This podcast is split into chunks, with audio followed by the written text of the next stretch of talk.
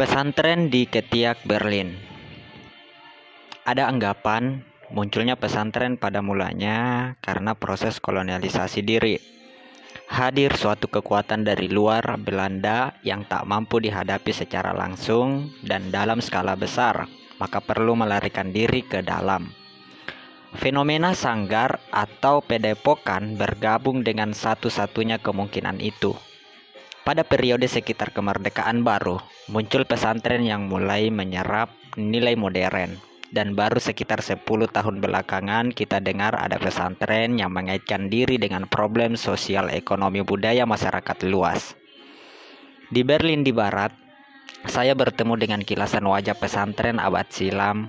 Putra-putri kita di sana masuk ke suatu lingkungan yang pasti membuat mereka merasa terancam Kepekaan utama adalah pada segi moralitas. Di Berlin, di mana saja pun engkau dikepung minuman keras, gambar telanjang, bertemu cewek di jalanan, di kafe, di disco, di stasiun kereta bawah tanah, dan engkau bisa seret perempuan ke kamarmu semudah beli rokok eceran. Apalagi kalau engkau ke Berlin Timur, asal engkau bawa rokok dan hil, atau celana jeans cewek-cewek negeri sosialis yang segalanya serba seragam dan diatur itu akan tersenyum. Belum lagi kalau mau membeli ayam atau daging apa pun, apa engkau yakin hewan itu disembeli dengan bismillah? Belum lagi kalau tersimpu belum lagi kalau ter terserimpung mereka yang di pos-pos punkers para pemadat yang selalu mengidentikan orang Asia dengan narkotik atau dijebak kelompok homo. Alhasil putra-putri muslimin muslimat mesti diselamatkan. Maka mereka bikin kelompok, satu di antara banyak kelompok mahasiswa Indonesia di kota ini. Diadakan pengajian rutin, studi Islam rutin, dakwah kepada anggota-anggota mereka sendiri, tumbuhkan suatu lingkaran komitmen yang eksklusif stereotip sektarianistik, tumbuh fobi kepada kelompok-kelompok lain, prasangka kepada siapa pun yang tak sama, tumbuh sikap sosial yang gampang terjebak pada dikotomi muslim kafir atau musyrik bahkan oleh indikasi yang amat sepele. Engkau jangan bergaul dengan mahasiswa yang suka ke disko sebab getaran maksiat akan menimpamu.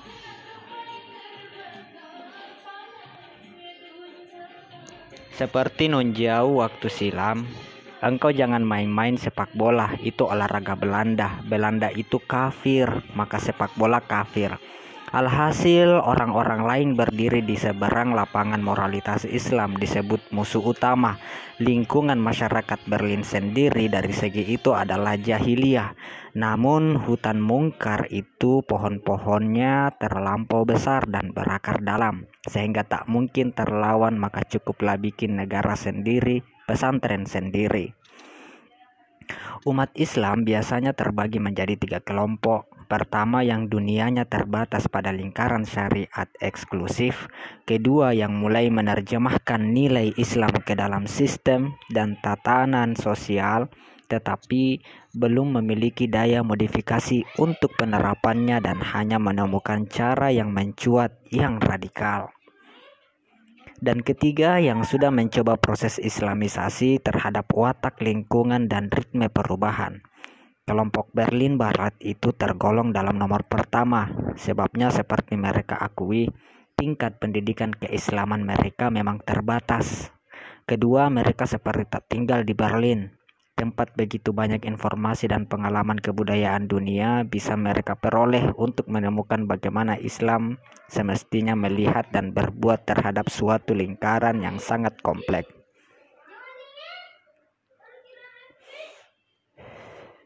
Di Klaten atau di Jember, saya biasa mendengarkan kelompok umat Islam yang sibuk hendak merajam para pelacur dan membubarkan kompleks ra resosialisasi tunasusila, tapi sungguh saya tak pernah mengharap akan menjumpai suatu cara berpikir partial macam itu di Berlin. Sungguh tak terbayangkan bahwa di kota unik seperti Berlin terdapat kelompok muslim yang mengukur dunia yang luas dari sebuah bilik eksklusif.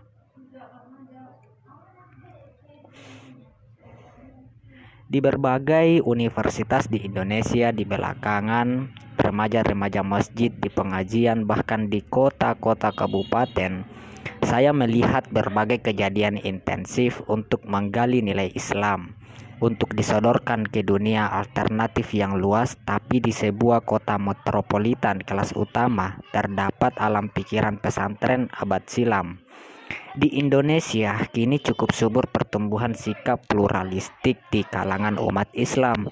Karena menyadari problem abad ini tidak bisa disesuaikan dengan cara saling membenci di antara kelompok manusia. Dengan fobi-fobi, dengan prejudis, dengan prejudis emosional Perbedaan ideologi, paham politik selalu memang menumbuhkan intrik-intrik dan itulah yang terjadi di kalangan putra-putri kita di Berlin. Jika disebut salah satu dasar falsafah Islam adalah mencintai saudara-saudara seperti mencintai dirimu, maka barangkali amat sukar menemukan pencerminan cinta kasih itu di tengah pergaulan nilai di kota metropolitan seperti Berlin. Toh kita di era sejarah mutakhir kita punya pesantren Pabelan, Tebuireng, Gontor yang drama. Sesungguhnya kita merindukan kedewasaan. Berlin, 15 Desember 1984.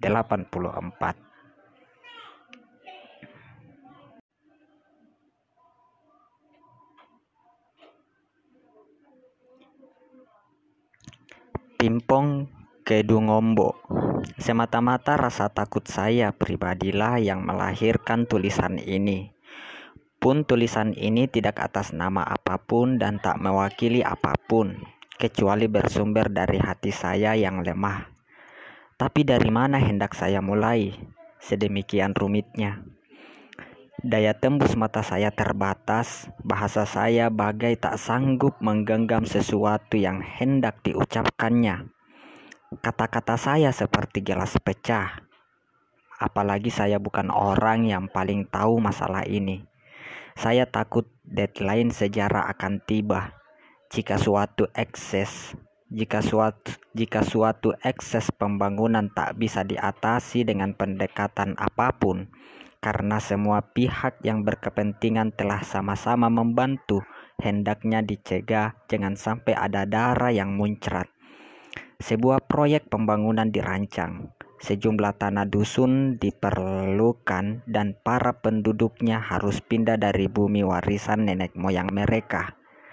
Baiklah, Gerbasuki Mawabea. Kesejahteraan meminta ongkos pengorbanan.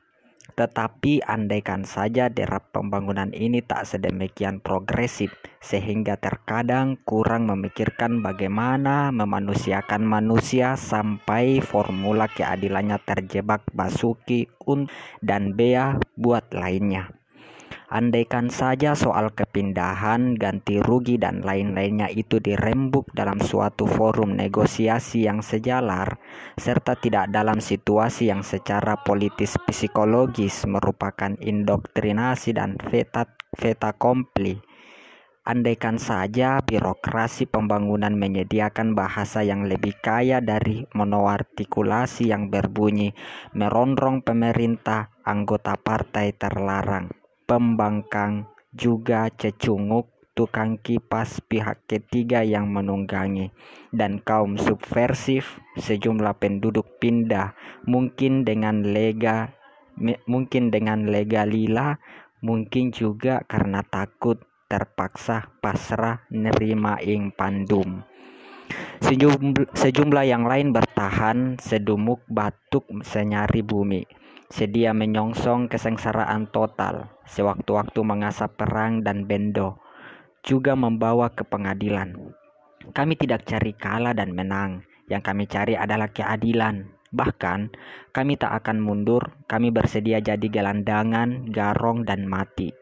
Masalahnya adalah keadilan. Penduduk yang telah pindah kita sebut telah memenuhi undang-undang, sedangkan yang bertahan dalam konteks ini berarti pelanggaran terhadap undang-undang. Segala yang telah dilakukan oleh undang-undang telah diabsahkan oleh peraturan dan undang-undang, tak peduli memenuhi keadilan atau tidak. Keadilan pasti adil karena merupakan ruh juga kalau tak adil tak bernama keadilan, tapi pasti adil ke peraturan. Setidaknya jelas bahwa jika tak adil undang-undang tetap boleh bernama undang-undang. Maka bermain pimponglah kekecewaan, sakit hati, harga diri, gengsi, kecentok, dendam yang mengakar, kenikmatan mosokistik dan patologis pada kedua belah pihak itu mengakumulasi dari hari ke hari, dari tahun ke tahun, dan hitungan angka pimpong tentulah naik terus. Semua sakit jiwa itu terus-menerus meningkat stadiumnya. Jika umpama pada mulanya pimpong itu berlangsung antara kebenaran dan kesalahan, akhirnya kesalahan tak hanya muncul dari kesalahan, kesalahan juga tumbuh dari kebenaran. Keadilan dalam bingkai undang-undang membentur keadilan dalam perspektif alam kehidupan. Keadilan peraturan bertabrakan dengan keadilan universal. Seluruh kondisi negara dan masyarakat kita terpenjarakan oleh undang-undang dan peraturan yang tak pasti paralel dengan keadilan. Maka, kalau berbicara tentang penyelesaian konflik, haruslah merujuk ke penyelesaian struktural. Sebuah pihak mengatali sebuah pihak mengatalisatori tawar-menawar baru antara pimpinan proyek dan mereka. Sepuluh pasal tuntutan diajukan, misalnya pemilihan tempat tinggal baru di dusun yang mereka sebut, penyediaan lasang surut dan grand belt, ganti rugi panen tiga tahun, kuburan, sarana sosial, dan sebagainya. Tujuh tuntutan diluluskan termasuk tempat tinggal, lahan garapan, dan sarana sosial. Tiga lainnya dirunding kembali. Tapi pada pertemuan tak kala pemenuhan itu dikemukakan, diajukan tuntutan baru yakni Grand Belt untuk perumahan tempat tinggal. Ini berbeda bahkan bertentangan dengan 10 pasal yang mereka ajukan sebelumnya dan tambahan ini dalam konteks psikologisme yang saya sebut di atas tak mustahil akan lagi dan lagi dan ini pada sikap mereka merupakan the last prize sehingga tak kalah sang katalisator mengemukakan bahwa tuntutan baru ini bertentangan dengan sebelumnya. Ia lantas dituding sebagai corong pemerintah belantik sapi, sama saja dengan bapak-bapak yang berkuasa sebelumnya. Bahkan mereka menganggap sejumlah uang sumbangan yang diberikan oleh sang katalisator sebagai pelet atau uang sogok yang tak pantas mereka terima. Kasus yang sedang hangat-hangatnya terjadi di sekitar genangan air waduk di Jawa Tengah itu pastilah lebih complicated dibanding dengan yang bisa saya ceritakan. Sambil menghargai semua pihak yang pantang mundur berusaha ikut mencari jalan keluar, sambil merasa tak betah menyaksikan aparat yang makin tak menentu omongannya dan tak menampakkan usaha untuk arif. Saya ingin mengemukakan rasa takut saya bahwa Indonesia tampaknya tak bisa membiarkan konflik ini terlalu berlarut-larut. Apalagi untuk tenang-tenang saja menunggu saatnya tiba batu-batu berbenturan dan melentikkan api. Dalam situasi sekarang, rasa takut saya adalah terhadap penyelesaian api semacam itu, karena kita semua tahu betapa kuat dan rutinnya tradisi power approach saya yakin konflik itu membutuhkan forum demokrasi terbuka yang mempertemukan semua pihak dan disaksikan oleh pers agar tercipta kemungkinan mekanisme musyawarah yang seobjektif mungkin, mengarah dan menemukan titik terdekat dari keadilan. Entah siapa inisiatornya, mungkin forum demokrasi bisa berpikir bahwa masalah seperti ini tanpa menyepelekan sekian kasus lain yang satu tema sungguh-sungguh konkret dan tak bisa diselesaikan hanya dengan forum refleksi dan kontemplasi. 20 April 1991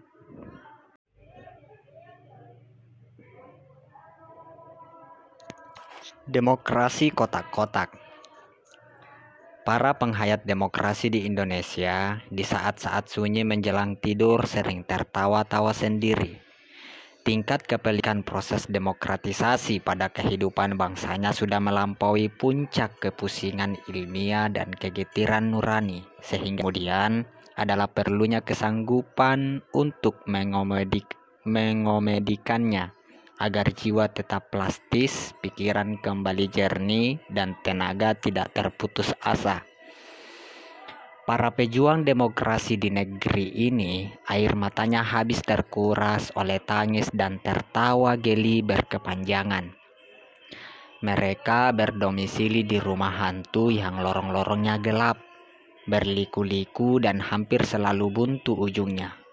Kalaupun tak buntu, mereka kaget karena langkahnya ternyata tiba kembali di tempat yang itu-itu juga. Proses demokratisasi di negeri ini jalannya licin, maka hati-hatilah jangan sampai terpeleset. Kalau sekadar terpeleset sedikit dan lumpur mengotori celana dan bajumu dengan tulisan pembangkang, disiden, WTS, Waton Suloyo, layak cekal, atau apalagi sekadar orang cemburu sosial, masih lumayan. Tapi kalau karena terpeleset sampai kaki politikmu terserimpung, tangan ekonomimu terkilir, atau kepala sejarahmu geger otak, celakalah engkau. Mungkin itulah sebabnya banyak orang menunggu pensiun dulu untuk memperjuangkan demokrasi. Para penghayat dan pejuang demokrasi di negeri ini tak sekadar harus berkepribadian tahan banting, berwatak ayam kampung yang merdeka dan eksploratif, serta memiliki plastisitas kesaktian yang memungkinkannya tetap tegar sesudah terjepit, tertindih, dan tercampak. Mereka harus memperhitungkan momentum sejarah yang tepat dengan melontarkan isu demokrasi untuk suatu zikir zaman agar makin banyak orang mengingat-ingat demokrasi, agar alam pikiran demokrasi menjadi bagian dari iklim para penghayat dan pejuang demokrasi dengan segala kekurangan dan keterjebakannya sendiri oleh ekspresi yang mungkin justru tidak demokratis selalu dibutuhkan oleh setiap cita-cita peradaban yang sehat dan dewasa. Penghayatan dan perjuangan demokrasi dilarang oleh Tuhan untuk di-stop karena hanya dengan melalui terminal demokrasi sebuah melanjutkan perjalanannya menuju nilai kebenaran yang lebih tinggi. Betapa mulia demokrasi sehingga para penghayatnya mengerti bahwa itu bukan segala-galanya. Kebanyakan kaum penguasa terjebak dalam dimensi benar dewe, benarnya sendiri. Lahirlah otoritarianisme, subjektivisme, monopoli, dan kesepihakan. Kita tahu betapa mahal ongkosnya berapa juta orang menderita, dimiskinkan, dihukum tanpa kesalahan, dibodohkan, diambangkan nasibnya. Aspirasi ide demokrasi memancar ketika orang menapaki dimensi yang lebih tinggi. Benere wong ake. Benarnya orang banyak. Lahirlah pemimpin yang sama sekali tak bisa disamakan dengan penguasa atau pemerintah. Pemimpin mengunggulkan kebenaran milik orang banyak dan memomot dan menomorduakan kepentingan diri atau golongannya sendiri. Pada level aspirasi inilah nasional concern ditanamkan. Undang-undang dan konstitusi dirakit dan segala tata etik dan birokrasi disusun. Betapa luhur kesediaan kita semua untuk bergabung dalam suatu integrasi nasional. Kita bersembahyang mengabdi pada kebenaran nasional, kebenaran orang banyak, tapi seandainya pun tata kenegaraan dan tata kebangsaan pada level itu telah sepenuhnya bisa kita terapkan, kita semua tahu bahwa itu bukan jaminan. Di negeri-negeri yang demokrasinya sukses pun, anggota masyarakatnya ternyata memerlukan dimensi lain yang lebih tinggi, lebih mendalam, dan sejati. Kemerdekaan dan hak asasi adalah senjata utama peradaban yang dewasa maka terminal berikutnya yang selayaknya dipelajari oleh naluri setiap manusia, oleh lembaga-lembaga ilmu, oleh akal budi dan sistem-sistem sejarah adalah beneresing sejati, kebenaran yang sejati.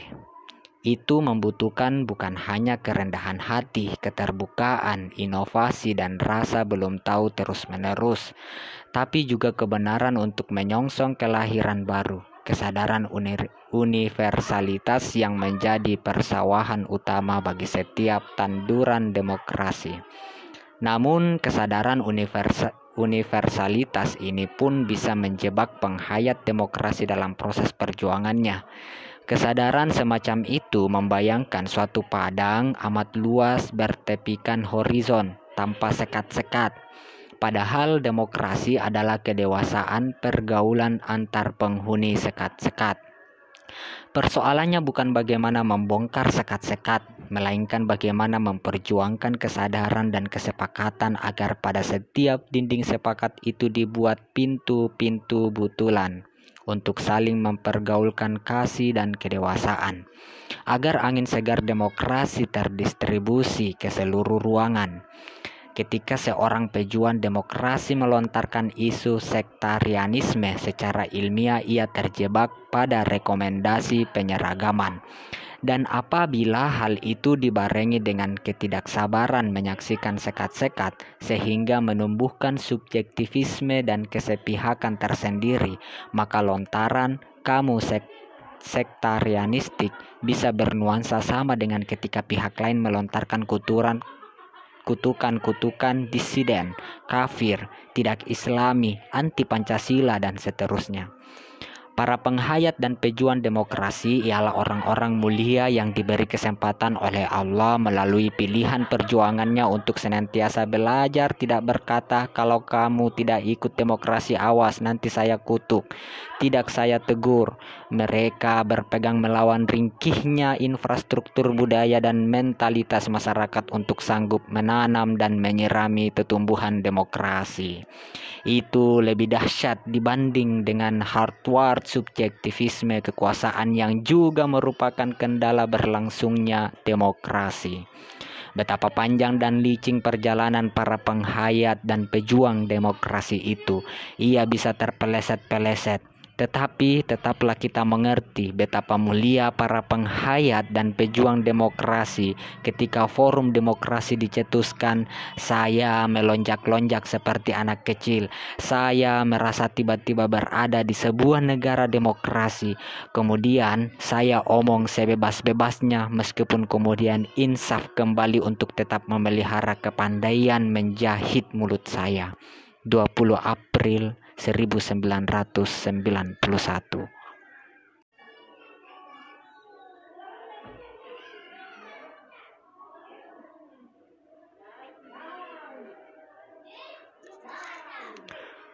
Bagian ketiga Bumi Tuhan Masyarakat Tumpeng Raya Mungkin karena ilmu-ilmu sosial baku dianggap kurang mampu membaca hari esok atau bahkan tidak cukup terampil merumuskan hari kemarin dan hari ini, muncul makin banyak orang yang menyodorkan output dari ilmu-ilmu, mungkin paranormal, mungkin abnormal, atau pokoknya lain dari kebiasaan pendekatan dan tingkah laku ilmu pengetahuan. Misalnya tumpeng approach yang menggulir di Yogyakarta ke wilayah timur anda tentu sudah kenal tradisi tumpengan, gunung nasi mini yang biasanya menandai kegembiraan orang, keluarga, organisasi, atau lingkungan yang lebih luas dari itu. Tumpengan digamblangkan oleh nama lain yakni potongan potong tumpeng. Gunung itu dipenggal lehernya oleh orang yang merupakan titik pusat upacara sukaria itu.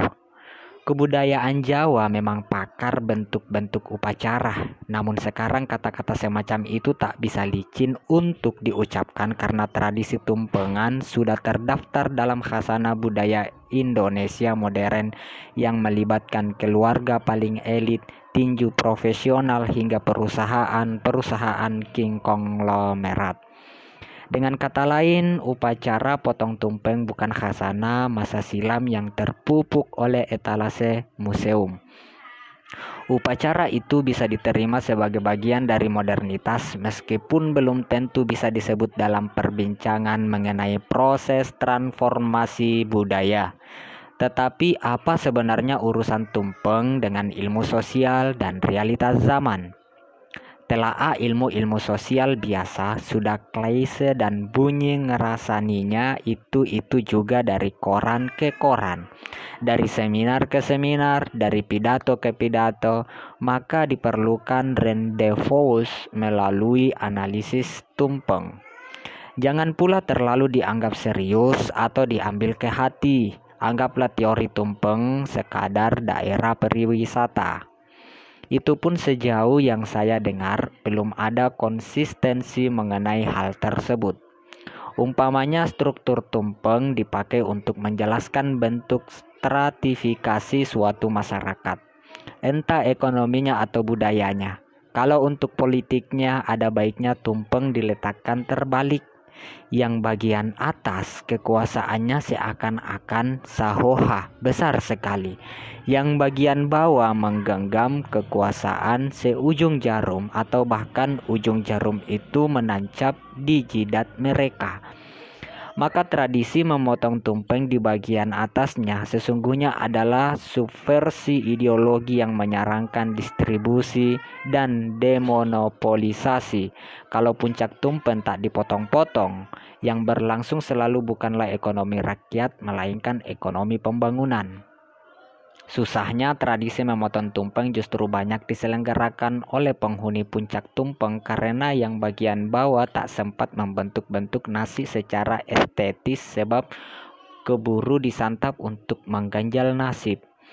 Dengan demikian, subversi potong tumpeng itu menjadi semakin kehilangan maji dan akhirnya tidak mengilhami siapa pun untuk melakukan perubahan.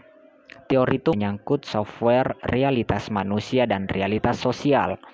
Lapis bawah selalu merupakan bagian yang vulgar, yang wadak, yang korban, yang tertindih. Ini tergantung kita mau berbicara tentang struktur eksternal internal, nilai-nilai ataukah mau berbincang tentang tahap-tahap dari gagasan ke aplikasi atau tahap-tahap dari yang paling material hingga spiritual. Makin memuncak tumpeng, makin tergambar proses sublimasi kesadaran dan perilaku manusia menuju puncak yang inti, yang tersaing, yang kristal. Dalam pendekatan teori tumpeng part 2 ini, Acara potong tumpeng diasumsikan sebagai kesalahan filosofis yang amat fatal. Kalau Anda membiasakan diri memotong bagian atas tumpeng, sebenarnya itu merefleksikan bahwa sadar Anda bahwa kecenderungan rekayasa yang Anda ciptakan sebuah kota metropolitan spiritual, supermarket spiritual, atau klub malam spiritual. Belum lagi kalau pada perangkat kerasnya Anda menjumpai bahwa pemotongan tumpeng itu sesungguhnya peng penghormatan dan pengistimewaan terhadap bagian atas tumpeng. Jika puncak tumpeng telah diangkat dengan pisau militer umpamanya, semua orang bertepuk tangan, kemudian memakan bagian bawahnya beramai-ramai. Maka para pakar tumpeng menganjurkan agar tradisi pemotongan tumpeng diubah yakni tidak dengan memotong penggalan atasnya, melainkan dipotong vertikal arah pisaunya dan dibagi-bagi menjadi banyak irisan agar seluruhnya lebih memungkinkan dis distribusi. Namun, adakah MPR punya hak untuk mengubah pola potong tumpeng? Era tinggal landas dan optimisme abad ke-21 tetap bisa diucapkan tanpa harus bertentangan dengan idiom masa lalu masyarakat tumpeng raya. Padahal yang paling sip, nasi itu dihamparkan saja di atas tanpa tanpa bangunan estetis dan monopolistis macam itu. 40-an 12 Januari 1991